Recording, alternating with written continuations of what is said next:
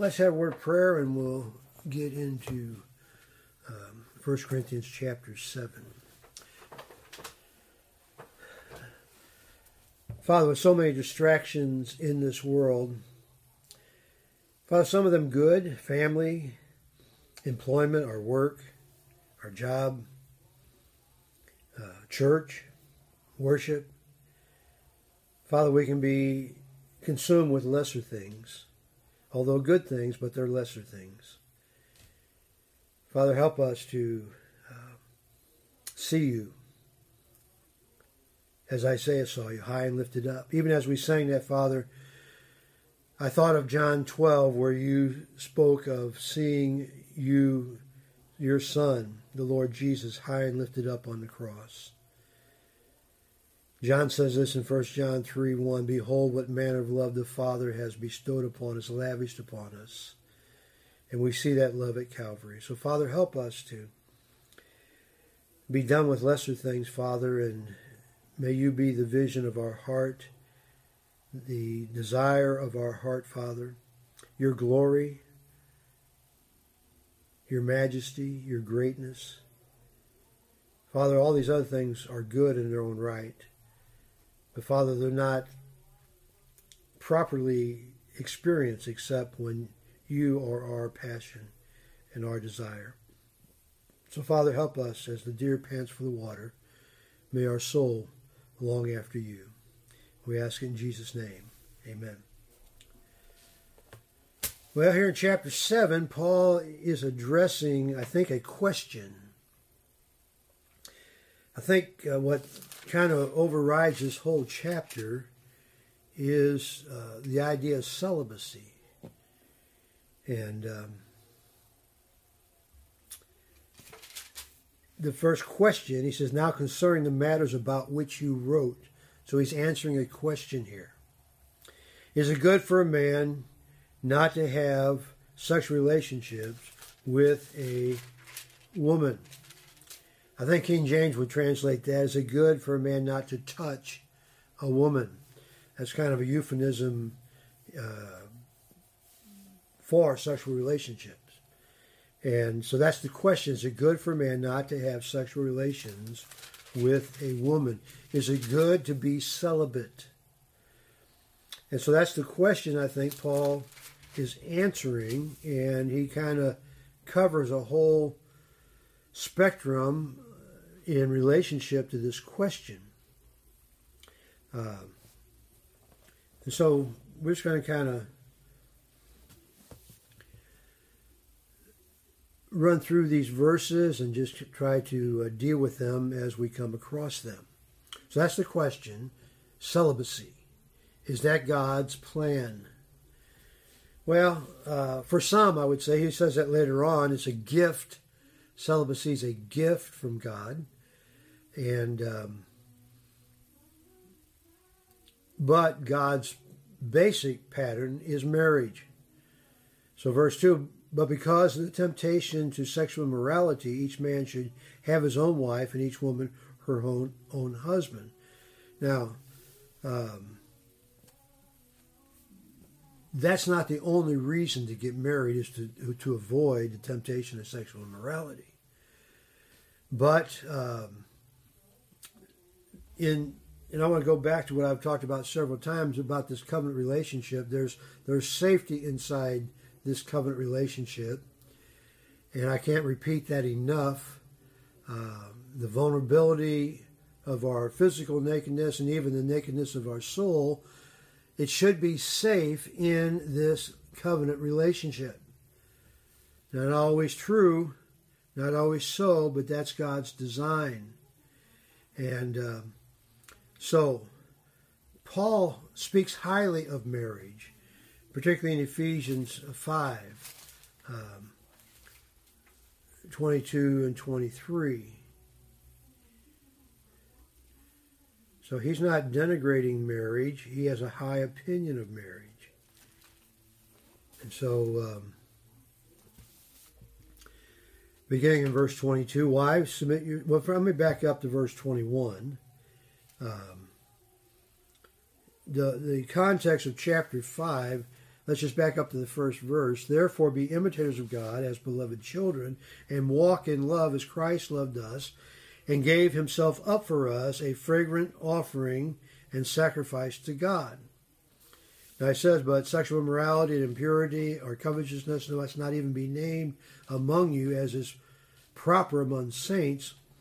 Let there be no filthiness or foolish talk, nor crude joking, which are out of place but instead let there be thanksgiving, for you may be sure of this that everyone who is sexually immoral or impure, who is covetous, that is idolatry, has not inherited the kingdom of Christ and God. They're not born again.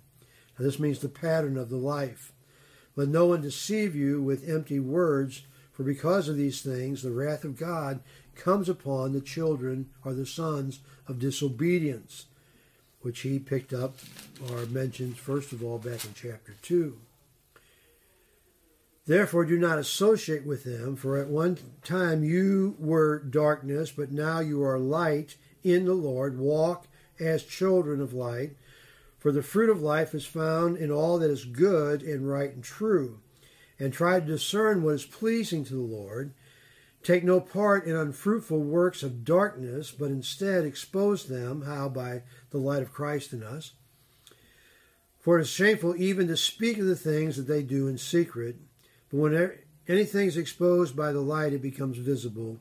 For anything that has become visible is light. Therefore it says, Awake, O sleeper, and arise from the dead, and Christ will shine on you. Look carefully then how you walk, not as unwise, but as wise making the best use of time because the days are evil. Therefore, do not be foolish, but understand what the will of the Lord is, and do not get drunk with wine, for that is debauchery. But be filled, or really it's the present tense, be continually filled with the Spirit, addressing one another in psalms and hymns and spiritual songs, singing and making melody to the Lord with all your heart giving thanks always and for everything to God the Father in the name of the Lord Jesus, submitting to one another out of reverence for Christ. Now, that submission is in the grand scheme of the body of Christ, but also it's in the particular scheme of the home of the husband and wife. There's, there's, in a sense, a mutual submission of commitment to one another and honoring one another. And so Paul then goes on, picking up this idea of submission. Wives, submit to your husbands as to the Lord. And that's what he says. They're submitting one another out of reverence for Christ. Wives, submit yourselves to your husbands as to the Lord. For the husband is the head of the wife, even as Christ is the head of the church, his body and his and is himself its Savior. Now, as the church submits to Christ, so also wives should submit in everything to their husbands. that doesn't mean slavery, it doesn't mean abusiveness, it doesn't mean dictatorship, but there's a love relationship going on here. And the ability of wives submitting to their husbands is wrapped up in verse 25. Husbands, love your wives as Christ, as Christ loved the church sacrificially, completely, uh, unreservedly, um, lovingly. And so Christ gave himself up for the church so that he might sanctify her, having cleansed her by the washing of water with the word, so that he might present the church to himself in splendor without spot or wrinkle or anything, that she might be holy and without blemish. In the same way, husbands should love their wives as their own bodies. He who loves his wife loves himself. For no one ever hated his own flesh, but nourishes and cherishes it just as Christ does the church. So there's love and cherished um, attitude of the, of the husband toward the wife. Now, I don't know any woman that's being loved and cherished by their husband um, maybe there are some, but I don't. I think logically we would say if, if the husband is being who he should be as a spiritual leader in the home, who is loving the wife unreservedly, sacrificially, consistently, and cherishing her, just as Christ does the church, um, a woman I think would be willingly submissive to her husband because of these because of this attitude he has toward her. And Paul repeats the institution of marriage that God established in Genesis. Therefore, man shall leave his father and mother and take hold fast to his wife, and the two shall become one flesh. This mystery is profound. And I'm saying that refers to Christ and the church, this union of Christ and the church, but it's also profound in the marriage relationship, how this one flesh goal and purpose that God has can can really only be accomplished when there's this union of the heart and soul and even the bodies of a man and woman inside this covenant relationship that uh, produces what God has designed marriage to be. Uh, however, let each one of you love his wife as himself, and let the wife see that she respects her husband. So that's Paul's high view of marriage. So, chapter 7 of um, 1 Corinthians is not saying that celibacy is superior uh, to marriage, because marriage is God's first design of relationships. And as we'll see as we go through chapter 7, um, celibacy is a gift from God and not intended for everyone. Uh, in 1 Timothy 3 2, uh, it says, Therefore, an overseer or pastor must be above reproach, the husband of one wife. And in, in chapter 4, verse 3, um,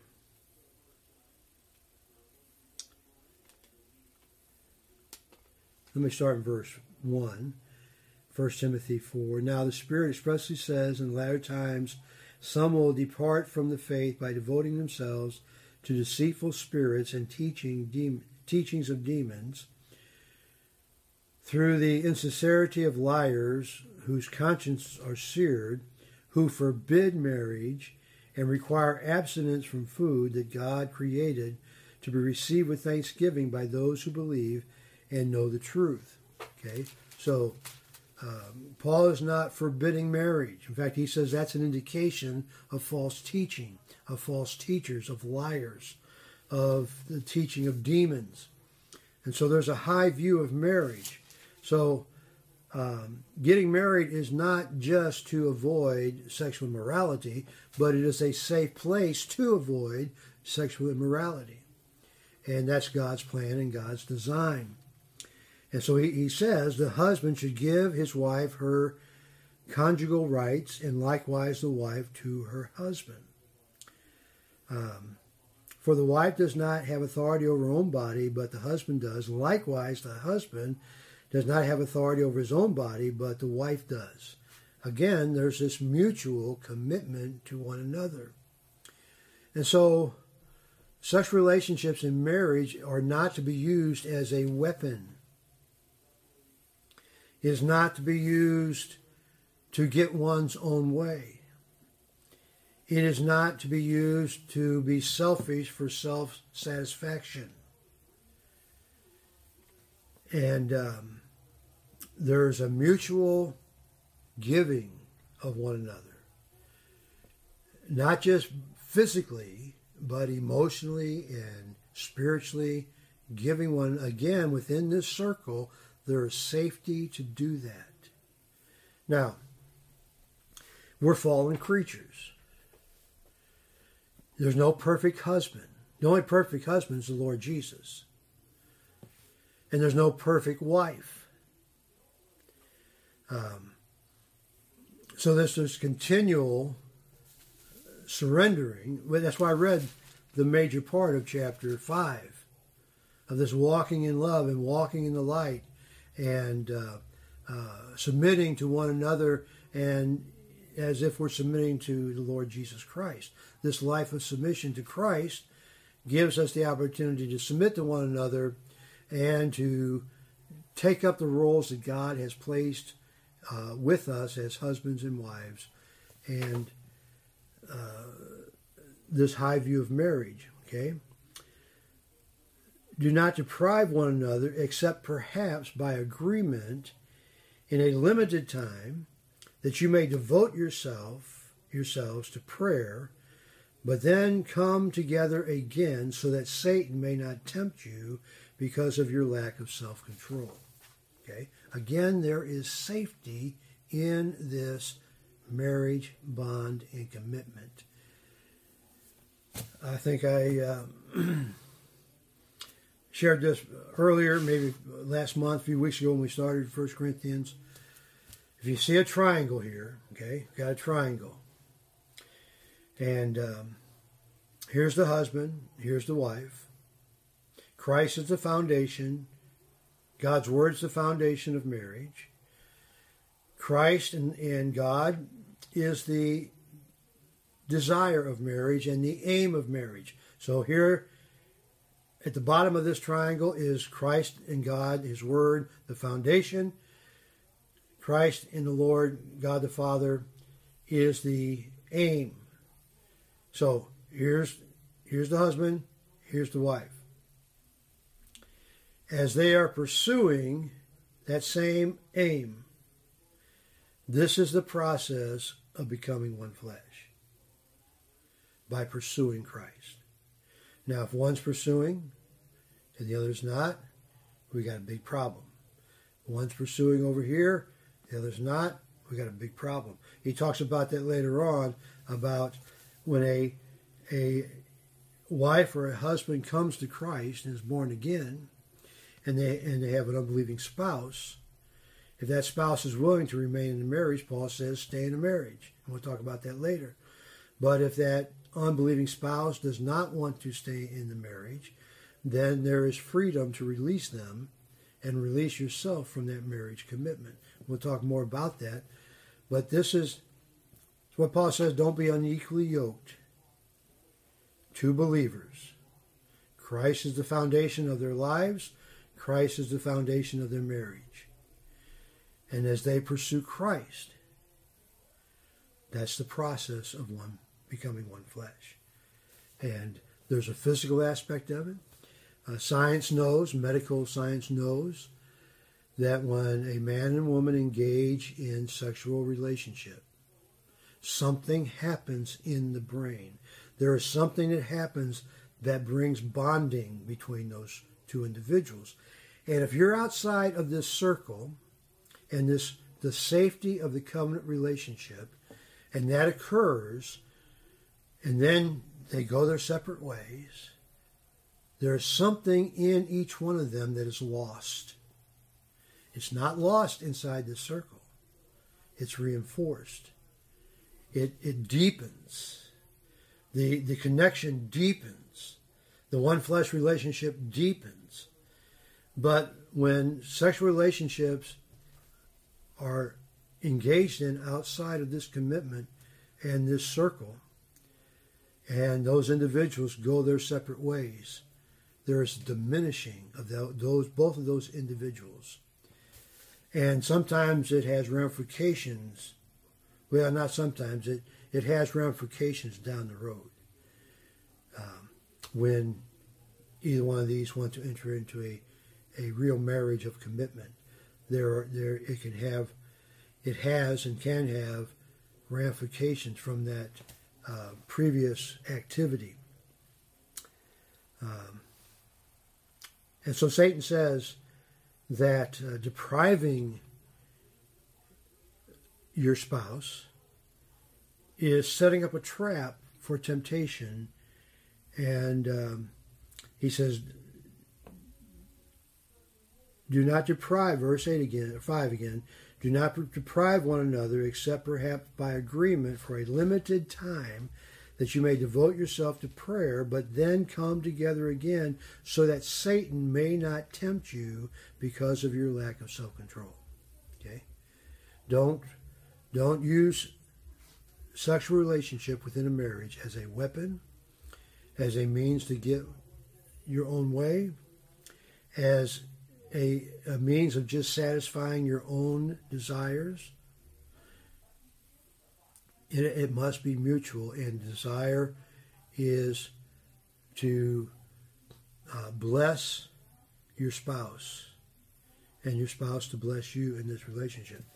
Uh, someone has said this way marriage is for procreation. God told Adam and Eve in Genesis, be fruitful and multiply. And uh, you can only have a male and female to be fruitful and multiply. That's why God's design is for one man and one woman. That's what marriage is. I don't care what society says. I don't care what the Supreme Court says. The Word of God says marriage is between a man, one man, and one woman. And the commitment is to be as best the standard for life. That's why we say, till death do us part in our vows. I know sin happens, our fallenness happens, marriages break up. I understand that. But we want to always maintain the ideal and hold up the ideal. Marriage is for pleasure. God designed sexual relationships to be pleasurable. Now, it goes deeper than just the physical part. Um, and um,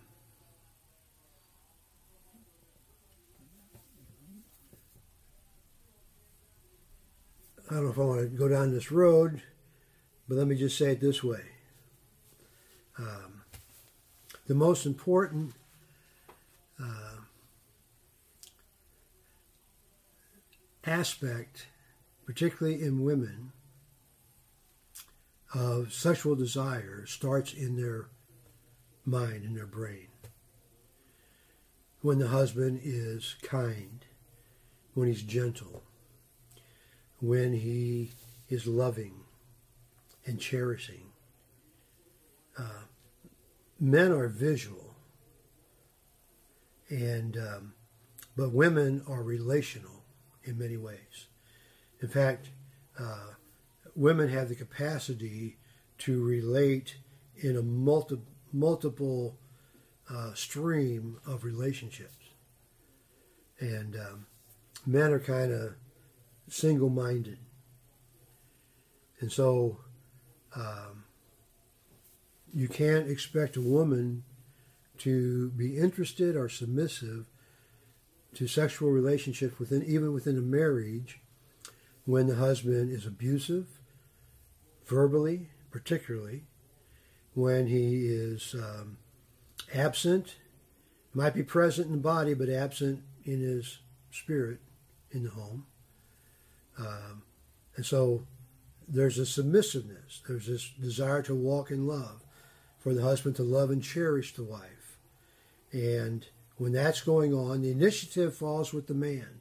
I know it's verse 25 as opposed to verse 22, but the most important verse is verse 25 for husbands to love their wives as Christ loved the church. That brings 22 around to a much easier path for the wife to be submissive to the husband. In other words, the most important thing a father can do for their children, for his children, is to love his wife. That's the most important thing he can do for his children is to biblically, honorably love his wife faithfully and truly. If you want to bless your children, love your wife as God designed you to do.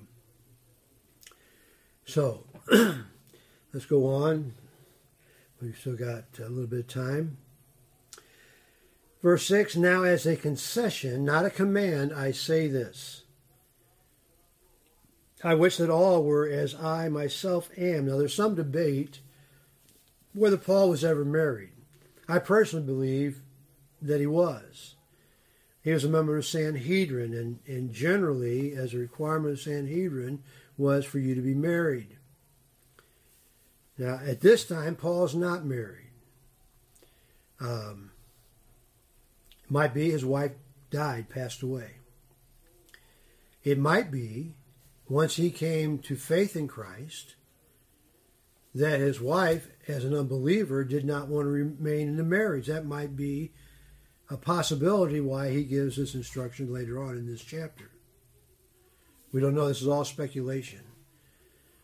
But at this time, Paul is not married. So he says, I wish that all of you were as I myself am, but each has his own gift from God, one of one kind and one of another. So marriage is a gift from God. Celibacy is a gift from God. And if you've not received the gift of marriage and received the gift of celibacy, you're going to find contentment there. Um, as an individual is submissive to that gift, who receives that gift with desire to honor God with that gift.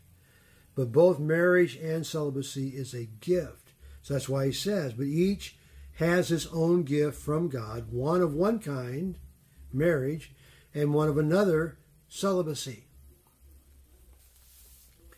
The unmarried and the widows, I say that it's good for them to remain single as I am.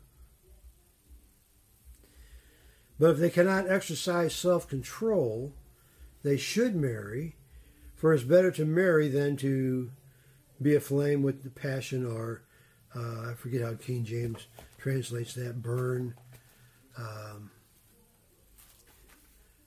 burn with desire, something like that. Let me look it up real quick. Um, verse 9. But if they cannot contain, let them marry, for it is better to marry than to burn. Okay, be aflame with passion or desire. Now, again, I think I read in one commentary, it might have been MacArthur's, but he was quoting somebody else. Uh, if you want to find the right person to marry, be the right person to marry. Okay, and so uh, we don't we don't want to be grasping at straws. We don't want to just grab somebody for the sake of grabbing somebody. Um, that's happened, uh, and it doesn't end well. Does not end well. Um, so it's, it's, a very difficult thing to wait on the Lord and uh, but it, it can be done. Verse 10 To the married I give this charge, not I, but the Lord. The wife should not separate from her husband, but if she does, she should remain unmarried or else be reconciled to her husband. Now, this is talking about believing spouses. The husband should not divorce his wife believing spouses. For you see, when a believing spouses, two believers, their marriage uh, hits a hard spot, might be infidelity, might be abuse, physical abuse, verbal abuse. The abuser or the one that is involved in infidelity needs to repent and be broken by that and seek reconciliation. Now, Proverbs says an offended brother is very difficult to restore. That's paraphrased, but that's basically what Proverbs talks about. And broken trust is very difficult to restore, but it's not impossible by the grace of God. And so it takes uh, submission to the Word of God, it takes submission to the Lord, it takes submission to each other, it takes submission to godly counsel, but marriages can be restored if there's two believers. And the offender is really required by Scripture to repent and to seek restoration. And if both are seeking restoration, it can be accomplished. But trust is very difficult to restore, but it can be restored. And so Paul's saying, with two believers, um, we should avoid divorce uh, at all costs if possible. Now I know it doesn't happen, um, and, um, and and some are professing Christians, but but not genuine regenerate believers. And one indication of that is when one's will, not willing to restore marriage. That can be an indication, not absolutely, but a, a high probability that that individual is not truly born again. Because, as I mentioned, I think last week or uh, previously, uh, true believers, we are broken by our sin. We don't try to make excuses and justify it. We're broken by our sin. So, verse 12, to the rest I say, and not the Lord. Now, uh, he's not saying that this does not have biblical authority or apostolic authority. Paul is saying here that there, there's not a direct commandment from the Lord um, that he can refer to. So he, he's speaking under the leadership of the Holy Spirit, and because we believe that 1 Corinthians is the Word of God, he, he's speaking with authority, apostolic authority. To the rest I say, not I, not the Lord, that if any brother has a wife who is an unbeliever, and that she consents to live with him, he should not divorce her. Um, I want to jump down to verse 17. There's a principle here. Only let each person lead the life that the Lord has assigned to him to which God has called him. And so Paul goes into a discussion to remain in circumstances that we find ourselves in, particularly when we first come to the Lord, not to necessarily jettison all that. Uh, we, you know, we would leave a life of sin. We would leave a life of a drunkenness or sexual morality. We would leave that. But he's saying in relationships, uh, we have to be careful. So he says if, if you have an unbelieving husband, or unbelieving wife, and she wants to remain in the marriage, he's saying, remain in the marriage. Don't divorce her. Don't use your salvation experience to be an excuse to get rid of your wife. If any woman has a husband who is an unbeliever and he consents to live with her, she should not divorce him. Okay? Need to remain in that relationship if there's mutual consent. Now, verse 14, sometimes it's a little difficult to understand what Paul is saying here. He says, For the unbelieving husband is made holy because of his wife, and the unbelieving wife is made holy because of her husband. Now, he's not saying that the husband is holy in the sense of salvation. He's saying because there's this light of Christ in this believer shining in this home, there's an opportunity for this spouse, whether husband or wife, to hear and see the gospel. And by God's grace, God would open their heart and they would come to saving faith. Now, let me give a word of caution here. Now, sometimes in a engagement setting, a dating setting. I think girls have a tendency to do this more than boys, but it's not exclusively for girls, and, it, and it's not uh, exclusive or excluded from guys to do this. We're not to be missionaries in a dating relationship, in the sense that I'm going to stay in this relationship because I'm going to get this guy or this girl converted. Now, you can pray toward that. You can be very cautious in that relationship. Uh, but you have to be very wise that if this unbelieving person, date, um, has no desire um, for God or an openness to the gospel, you better bail from that relationship because you can get swept up into it and you may not be the influencer, you might be the influencee. You might be dragged away uh, from your faith in Christ. Now, um, I want to read 1 Peter 3. Likewise, wives, be sub, subject to your own husbands, so that even if some do not obey the word, they're not believers, they may be won without a word by the conduct of their wives.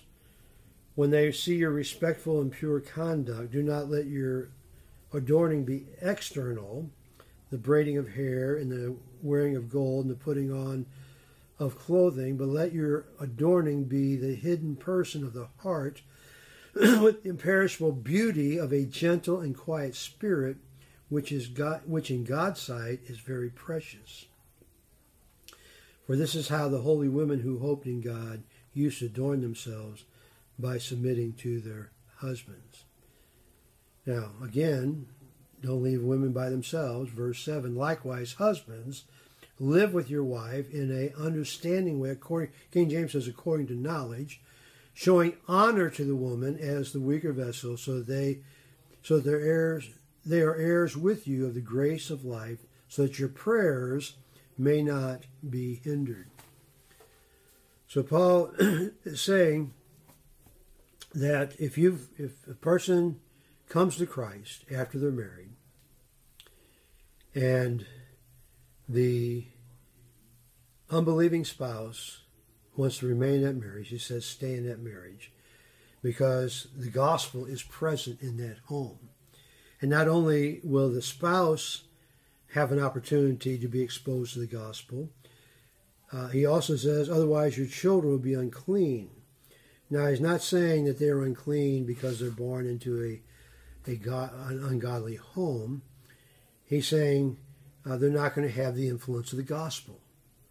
They're not going to have the presence of the Word of God. They're not going to have the activity in that home of the Holy Spirit through this believing spouse. And so he's saying, as long as this unbelieving spouse wants to remain in marriage, stay with it and let the light of Christ shine in that home so that uh, by, by grace and by um, prayer, this spouse might come to faith. These children are raised under the influence of the gospel. Um, but in verse 15, and our time is about gone, if the unbelieving partner separates, let it be so. In such cases, the brother or sister is not enslaved. God has called you to peace. Um, wife, how do you know whether you will save your husband? Husbands, how do you know whether you will save your wife? And so, if, I'm, if an unbelieving spouse, after the other individual comes to saving faith in Christ, doesn't like it, doesn't want that in their home, and doesn't want to remain in that marriage and wants to leave, Paul is saying there's permission to let that unbelieving spouse go. And um, it's not the best, it's not ideal, but there's permission. And I believe where there's permission for divorce, there's permission for remarriage, for this believing spouse to by God's grace, find a new husband or new wife, and hopefully, with wisdom, to be a true believer, to build a home that would honor Christ. And so, um, let's just stop there. Our time is gone. There can be lots of questions in regard. Let me finish up this uh, these, this alliteration. Okay, marriage is for procreation marriage relationship is for pleasure. God designed our sexuality to be pleasurable within this protection and co- covenant of marriage. It's for partnership. The two shall become one flesh. It's not right that man should live alone. It's a picture of of Christ in the church. Okay? And it's a place of purity, of um, safety. And so marriage is, is God's institution. And it's between one man and one woman. And his design is for life. I know because of our sinfulness and our brokenness, that doesn't always happen. But that's God's design. And uh, the home is the basic link of any society. When the home is strong with a husband and wife, society is strong. Just look at the history, the last 50 or 60 years of America, and the breakdown of, the, I know it's ridiculed in our culture, the nuclear family of one man and one woman with children in a home. But that's God's design. And when that is occurring, a society is strong. When it breaks down, a society is ravished by it. And um, there's empirical evidence of that that's undeniable, though it is denied, it's ignored and rejected. Uh, but there's empirical evidence of that truth. That when there's a father and mother in the home, nurturing the children, uh, there's a there's a better future for those children than without the presence of a mom and dad who are lovingly pursuing Christ and a relationship with God. Okay, we'll stop there and we'll pick up chapter 7 next week, Lord willing. Uh, thank you for your prayers for our daughter. She's gradually making progress, and we appreciate that. Her test last week was good. Uh, they were looking for some defects in her heart that might have caused the blood clot that caused the stroke, but the cardiologist said her heart looks good, so they're looking in other directions to see what might possibly have caused the stroke so that they can address that and, and seek to try to avoid an additional stroke with my daughter. So thank you for your prayers. Um, we're wrapping up Daniel. Uh, I think this Sunday morning might be another Sunday, but I think we're going to wrap up this, this Sunday morning. And uh, so if you have a church home, be faithful to your church home. If not, uh, come and join us at Antioch. We have Bible study at 9.30. They're studying Galatians. And we have morning worship at 1045. We're at 18319 Wild Horse Creek Road in Chesterfield. Um, I was going to say something else, but I forgot what it was going to be. Oh, if you don't know the Lord Jesus Christ, it's the most, most important thing. If you don't know the Lord Jesus Christ, it's my prayer that God will open your heart to your need to put your faith and your trust in the Lord Jesus Christ. There's no other hope. There's no other hope for eternity except in the Lord Jesus Christ. Father, thank you for this time together. Thank you for your word. Father, some simplicity in your word, but also, Father, some profoundness, some difficulty. But Father, it's pretty straightforward that Paul talks in this chapter. The honor of marriage, the gift of marriage, the gift of celibacy, which we'll expand on as we go through this chapter. But Father, thank you for loving us and thank you for Jesus being our great high priest, being our Lord, being our Savior, being our husband, being our bridegroom. And Father, as you're purifying the church for that day of Christ's return, I pray, Father, that anyone that might be listening by your grace, that you would open their heart to their need to trust in the Lord Jesus Christ. For it's in his name we pray. Amen. Lord bless you. We'll see you next week.